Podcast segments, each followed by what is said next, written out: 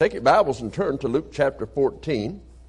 Luke chapter 14, and we'll, uh, verses 16 through 33 as we continue with the sermon that we started on last week on the wish list that Christ has for his birthday.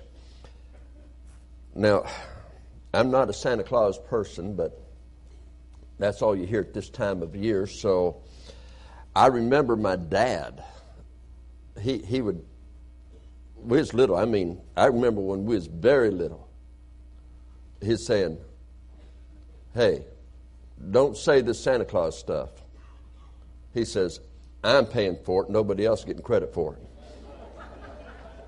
and, and, if you know my dad, that was true, okay? And, and so uh, he said that. But you know, there are four stages of man. Man is comes in this world in his early life, he believes in uh, Santa Claus, and then later he doesn't believe in Santa Claus. Then, still later, the third uh, stage, he is Santa Claus. And in the fourth stage, he looks like Santa Claus, okay? So that happens so often. All right. Some ladies are looking at their husbands right now, okay? Okay, uh, let's get started here. Luke chapter 14 and verse 16. Then said he unto him, A certain man made a great supper and bade many, and sent his servant at supper time to say to them that were bidden, Come, for all things are now ready. And they all with one consent began to make excuse. The first said to him, I have bought a piece of ground, and I must needs go and see it. I, I pray thee, have me excused. And another said, I have bought five yoke of oxen, and I go to prove them. I pray thee, have me excused. Another said, I have married a wife, and therefore I cannot come. So that servant came and showed his Lord these things. Then the master of the house, being angry, said to his servant, Go out quickly into the streets and lanes of the city, and bring in hither the poor, and the maimed, and the halt, and the blind and the servant said, Lord, it is done as thou hast commanded, and yet there is room. And the Lord said unto the servant, Go out into the highways and hedges and compel them to come in, that my house may be filled. For I say unto you that none of those men which were bidden shall taste of my supper.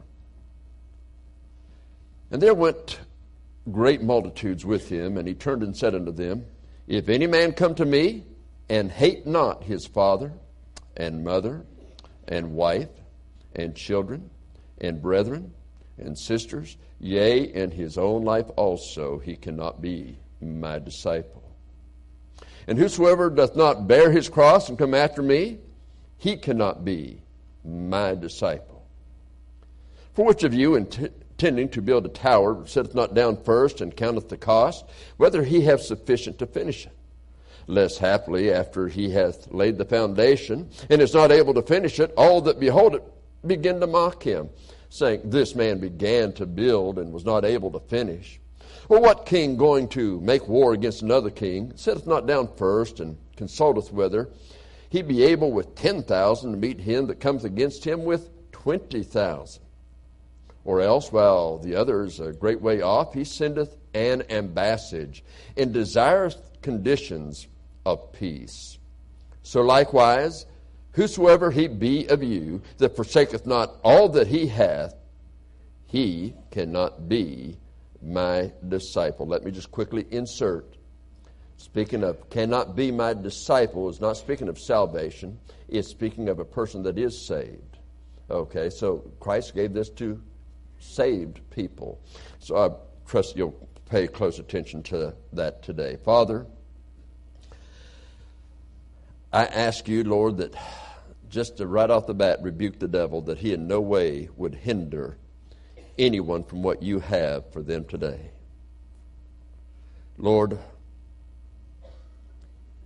I pray that the Holy Ghost would be the power in my voice that holds the attention, but also takes that message home to the heart. If that doesn't happen, this is wasted time. We want to preach the word as it is to men as they are, but we want men's lives to be changed. So, Father, work in this. accomplish your will through it. If there is one among us that does not know that if they died today, that heaven's their home, I pray that today be the very day they come and receive Christ as their Savior. In Jesus Christ's name, amen. Well, in the first part of this sermon last Sunday, uh, we mentioned that God wants, uh, you know, a financial gift is, is something that you give. For an example, it's Jesus' birthday. And so we said that the most expensive gift that you give at Christmas time ought to be to the Lord and His work. And we've been doing in our bulletins some suggestions of things that you could do. Uh, sometimes you might uh, send it to a missionary, and, and, and that's fine too. But you're doing it for the Lord. It's, it's His ministry, His work, and it's His birthday. And so I think that's a good thing for uh, each person to think about and do. In Matthew chapter 23, Jesus was talking to the Pharisees. He says, Ye tithe. He says they do tithe of mint, and anise, and cumin. And then he says, These ought you to have done. He says, You ought to do that.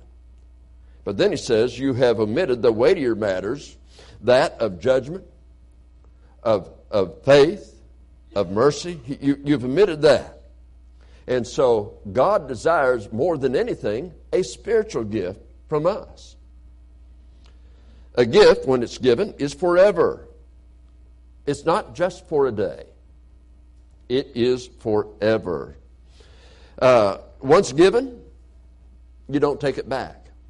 Boy, I'm so glad for the wages of sin is death, but the gift of God is eternal life through Jesus Christ our Lord. I'm glad He doesn't take His gift back.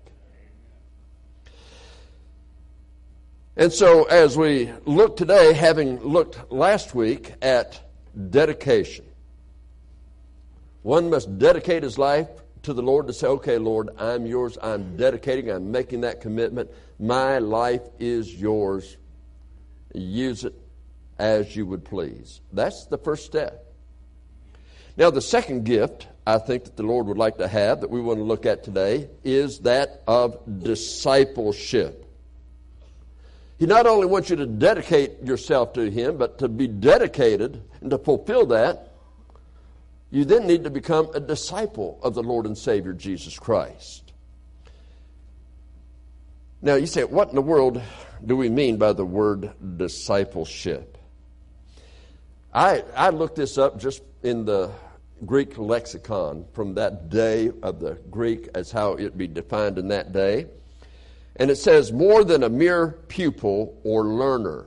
It means an adherent who accepts the instruction given to him and makes it his rule of conduct. So, it's knowing what God instructs, just say, okay, that's how my life is going to be governed. It's going to be His way, not my way. And doesn't Isaiah 9 6 say, the government shall be upon His shoulders?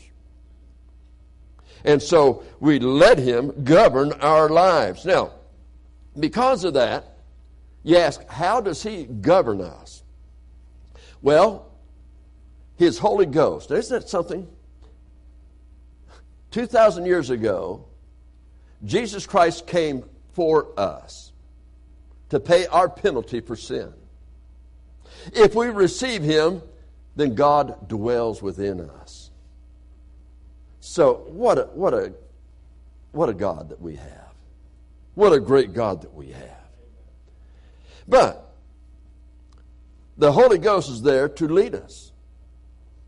However, He leads through His Word. Now, I'm going to give you a, quite a few scriptures here in just a moment. I'll call out the reference and then I'll read them and just say a word or two about them. But I'm saying that now because you're probably not going to have t- t- time to do that number, okay? So if you want to write down the reference, that'll be fine. The first reference is 2 Timothy chapter 2 and verse 15. Study to show thyself approved unto God, a workman that needeth not to be ashamed, rightly. Okay, rightly. That's a problem today that's not happening rightly rightly dividing the word of truth, the word of God that is. It's His word, so it's the word of truth because there's no error in it. And so again, when you think of that, you also have to think of 2 Peter in chapter 1, verses 20 and 21, tells us that the, no scripture is of private interpretation. You say, what does that mean? That means that no verse in the Bible contradicts any other verse. God is the author of this book. And because He is, there's no contradictions. You say, Well, I found one. There's one that says something over here and something else over here. No, you didn't find a contradiction. You found a place that you don't understand. You see, there are no contradictions in the Word of God because God says so, and I'm not about to call him a liar. okay? Now, the next verse then would be 2 Timothy 3 16 and 17 where it says, All scripture is given by inspiration. That is God breathed. That's what the word inspiration there means. It's God breathed. All scripture is given by inspiration of God and is profitable for doctrine. You get established in doctrine and then reprove because you're reproving according to doctrine. Okay, so for doctrine, for reproof, for correction as you learn doctrine, you see things that need to be corrected. For instruction in righteousness, you get doctrine, then you know how you're to serve the Lord. That instruction is there. That the man of God may be perfect, truly furnished unto all good works. So he tells us to get in the Word and stick with it. All right? And that's what we do. Now, the rest of these verses are going to be from Psalms and chapter 119, the 119th Psalm. Every one of these verses are going to come out of that. The first one is verse 9. Wherewithal shall a young man cleanse his way by taking heed thereunto according to thy word. Okay, the word of God gives us instruction. So you take heed to the word of God. The one way that you're going to protect your way, a young man, a young man starting out that does not have experience. And sometimes I'll tell the, the kids in school this, I'll say, okay, by Bible standards, you're actually an adult. In your age, a lot of these teenagers, they were married in the Bible days. You're a man by that thing, but a lot of times when people are talking about manhood, they're talking about experience. They're talking about all that comes in with that experience. Oh, say, and so the maturity that comes. Well, when you start out, you don't have that. And I think every one of us that are just uh, a shade over 20 can say that, all right? Uh, but what happens is we make a lot of mistakes and we make them throughout life.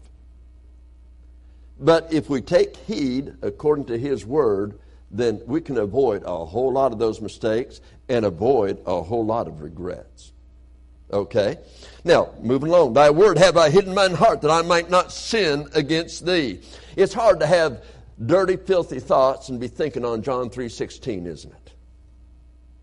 Keep God's word in your heart when you're tempted, when things come up to tempt you. Think on the word of God. Great. You know, there, there are men and women that have problems on the internet with pornography.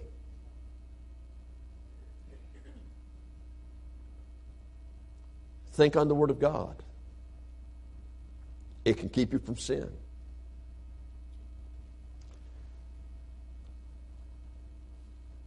Thy word have I hid in mine heart. Uh, verse uh, uh, 11 says, In my heart, that I might not sin against thee. In verse 24, thy testimonies are my delight and my counselors.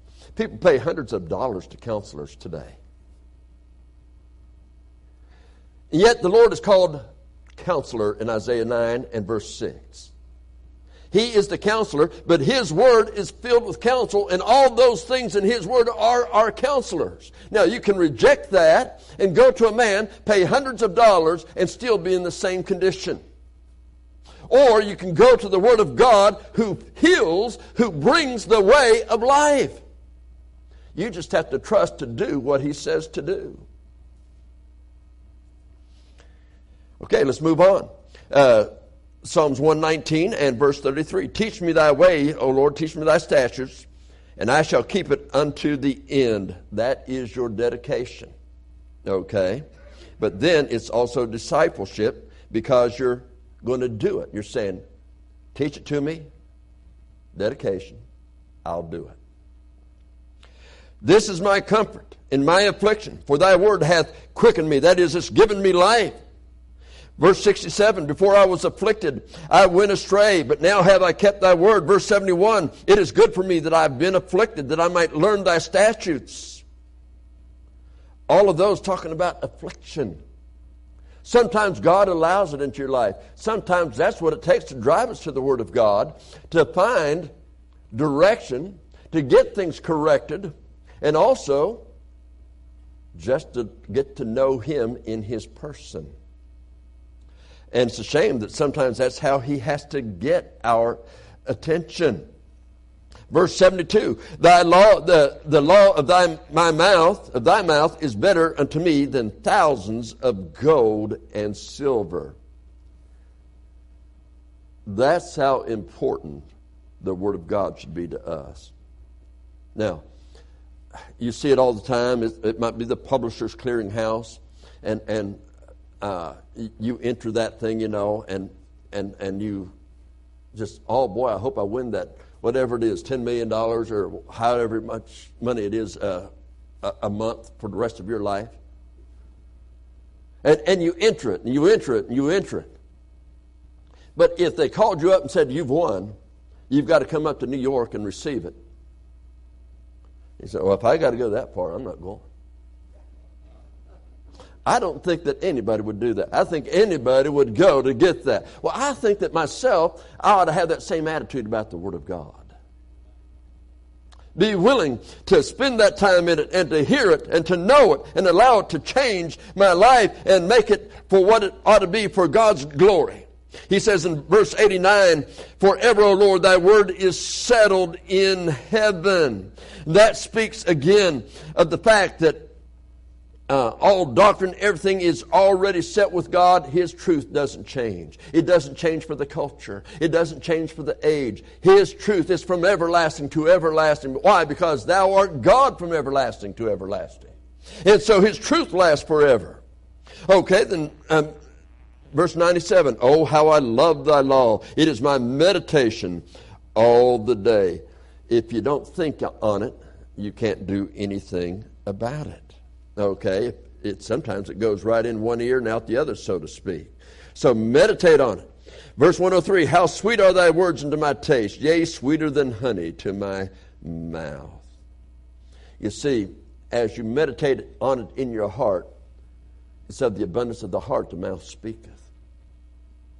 Change the words of your mouth. Thy word, verse 105, is a lamp unto my feet. It shows me myself, and a lamp unto my pathway. It shows me the direction I ought to go. We see verse 112, I have inclined thine heart to perform thy statutes always, even unto the end. No matter how what happens to me in life, I'm going to stick with the Word of God, is what this uh, psalmist is saying. And that's for all of us to learn. That is discipleship. Therefore, I esteem all thy precepts concerning all things to be right, verse 128 says, and I hate every false way. Everything God says is right. If you say, you know what, I think God wants me to do such and such a thing, but you look in the Word of God, you see that there's something against that, the devil's trying to deceive you. When there's a contradiction between a preacher, a Sunday school teacher, or anything that comes in your mind in the Word of God, the Word of God is always right. Always, always, always, it's always right. And finally, uh, verse 133 Order my steps in thy word, and let not iniquity have dominion over me. That's discipleship, governing the way I live because I'm following the word of God. Now, uh, when we get into that, then the rest of our lives should be a life that is being a disciple led by the Holy Ghost of God through the Word of God. And our life can be more spiritually productive whether religious men see it or not. It goes according to God's Word. Now, how many of you have ever at Christmas time received a gift and it's given in order? Okay, you get got to have open this gift first before you can open the next gift. Maybe somebody gets a car key, and then they take them outside and says, "There's the car." Maybe there's a little carrying case, and they open it up, and then there's tickets for a great vacation somewhere. I usually got hedge clippers, and I was shown where the hedges were. Okay, uh, just lost something in there for some reason or another. But you see, what you're giving here spiritually is a gift of yourself, a spiritual gift. Discipleship. allowing the Spirit of God to disciple you through the study of the Word of God. You know, it's one thing to have the key and even to have the car, but not to ride in the car when you have the key in the car and never use it. It's kind of dumb. It's one thing to be saved and know that you have eternity secure. But it's kind of dumb to not allow Christ to help you to grow and lay up treasure in heaven. And that can only happen as we are obedient. We are disciples of the Lord and Savior, Jesus Christ. This calls us then to adhere to the instruction of Scripture. Even if other people are against it, when your discipleship, as you obey the Word of God and you start to serve the Lord, and it, verse 26 said even family may be against you. And when he said hate, uh, if you hate your, your mother, your father, your wife, your son, your daughter, your parents, whatever, he says, if you don't put me first, you can't be my disciple. As a saved person, you're saved, but you're not a disciple of the Lord until you're willing to put him even ahead of them. It can be a baseball game. Maybe you have a, uh, a child that's on a little league baseball team, maybe on a football team or something like that, and we say, uh, well, you know, I know the game's on Sunday, but we made a commitment. Did you ever make a commitment to Christ? Then you're deciding who's first. Should you go to the game or should you go to where the Lord told you to go? See, now you're making a decision. We can say God first, then family, and then your job. It sounds so wonderful till it's actually put into practice. And many times, family will disagree with you and, and, and be upset with you and, and, and just not want to have anything to do with you. But you see, it's not hating in the matter of hating, it's hating in the matter of not putting them before the Lord. And If they talk about your lack of love, just remember if they had a love, they should be able to really be happy that you're putting Christ first. But when people are wrong, they like to accuse and they like to attack. You cannot be a dedicated Christian without obedience to the Word of God. And you cannot be a disciple of the Lord if you're not going to get into the Word of God. So this gift of discipleship that you want to give to the Lord has a twofold thing that you wrap yourself in. The first thing is a solemn promise to God that you're going to read the Bible through this year. Now, we've got Bible reading schedules out there. I've got them there because we arranged them so that there's four different books of the Bible on average that you're reading through each day. Take you about 30 minutes at the most, in most cases. Some do it in about 10 minutes, some do it about 40 minutes. But I'm just saying, you've got uh, those, those books, and they show the oneness of the Word of God. That's why we divided it up the way we did, so you could see the oneness of the Word of God. And get into it. Secondly, don't just read it, but meditate in it. You know, you can be driving down the road and not meditating in anything but a ball game or something else. Uh, I mean, just kind of a blank mind. And I've driven behind some of you, and I know that's true. um, but you can be. You got time for your mind to wander you got time to meditate on what you've read that day. Think of that. And he said, Oh, Pastor, you know, that's a lot of effort. Yeah. But I tell you what, your effort will not be near the blessing that God gives as a result. What it does for your life is so much more. Read it with the decision, okay, I'm going to meditate on it. And if it tells me to quit doing something, I'm going to quit. If it says uh, start doing something, I'm going to start. I am going to be a disciple of Jesus Christ. To get the dedication is the key. You dedicate yourself to them. Then the next gift is discipleship. You need to study to grow in the knowledge of the person of Jesus Christ. Now, Some of you go out uh, Christmas shopping, some of you men. You get to a point where you finally, after about 45 years, know your wife well enough to know that she will not like that. Or she would like this. And so you go around to yard sales to see if you can find something like you saw in the store. Um, but really, what happens is this without talking to her, you have figured out what to get her because you know her. Get to know Christ so that when something is thrown up at you, maybe you don't know if it's right or wrong. But if you know his person, you can usually know that it's right or wrong. He is a holy God. Get to know him. What a gift that you could give to him. I, I can't think of a better gift than that. And, and, and study to grow in knowledge and the guidance and, and the worship of the Lord. If you get to know the Word more, you'll want to worship Him more. There's so much more for which to worship Him that we just simply miss the disciple of God worships God. And that leads me to the last gift, the gift of duty. In verses 16 through 24, we have the story about the Great Supper. And the master sends out his servant to go out and, and invite these people to the supper. The first one, he asked him to come, and he says, Well, man, I, I can't do that. I, I just bought some property and I got to go out and check it out. He had to tell the second one, man, I just bought some oxen, man. That, that's my livelihood. And so I've got to go check out the oxen. I can't imagine buying property or animals without going to check them first before you bought them. And the third one says, I married a wife, I can't come. We all can understand that. Um, but uh, he says, I can't come.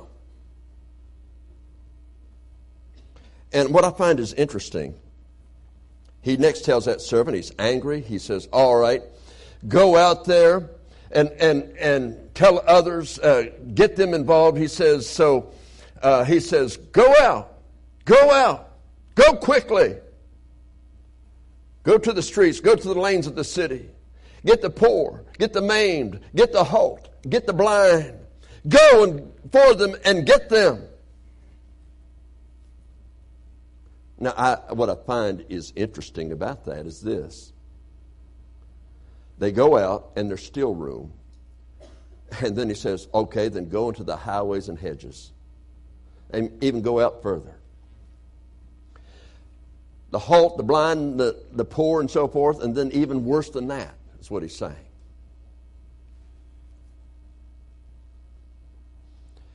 uh, sometimes uh, you're talking to the wrong person if you're talking to me to say, you know, I don't like the idea we bring in some of the best kids because they don't know how to behave in church and they don't know how to do this and do that. Uh, you'd let them go to hell? Uh, we don't want that person coming here because you know how they are.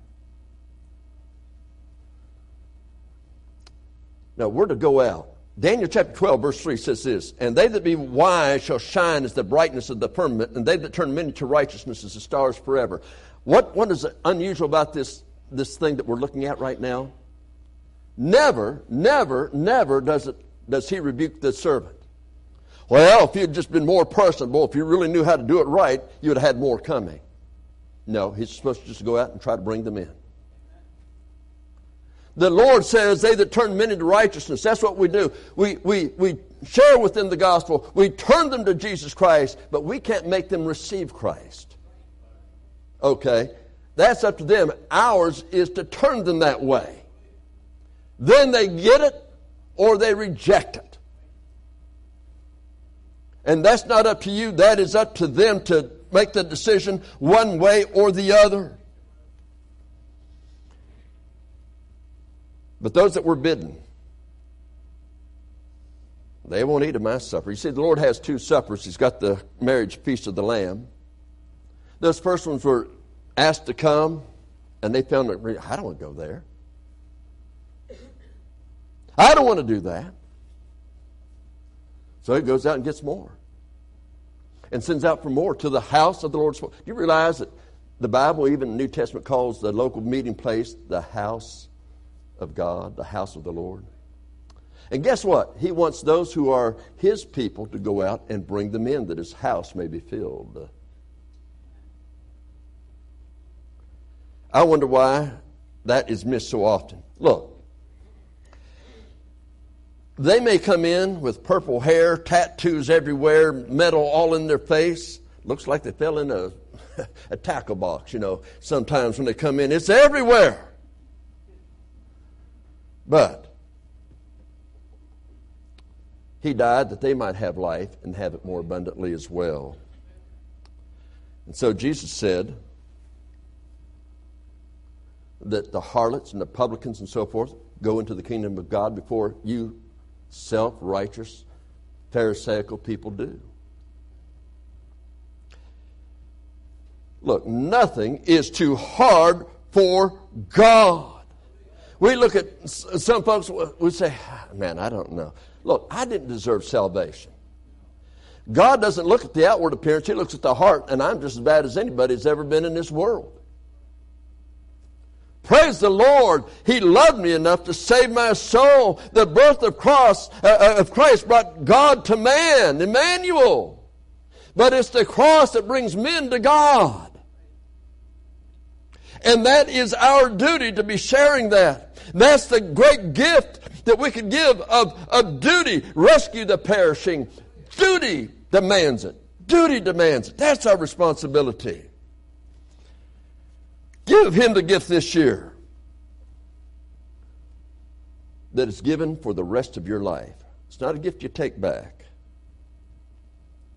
Give him, give it to him, that dedication.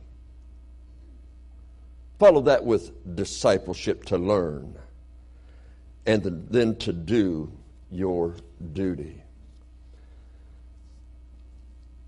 But you know what? You can't give him anything if he's not your Savior.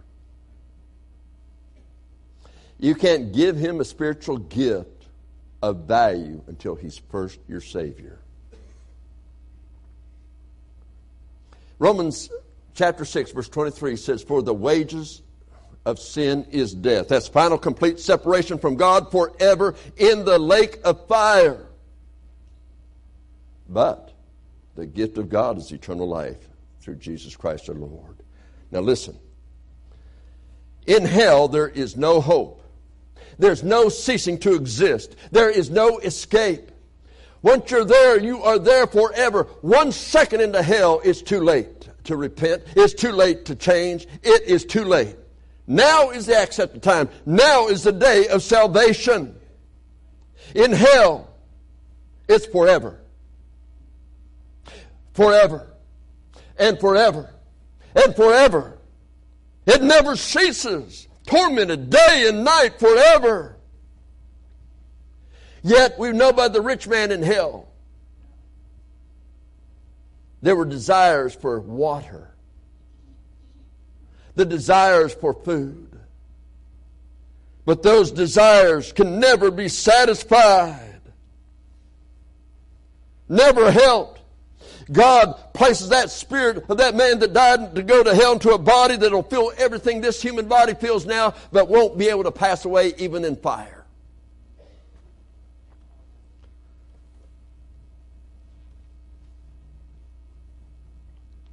In hell, I've heard people say, and I, again, you've heard me say this many times. People say, Well, I know some people at your church, if they're going to heaven, I'm going to heaven. People always like to compare themselves with hypocrites. But you're not compared to a hypocrite.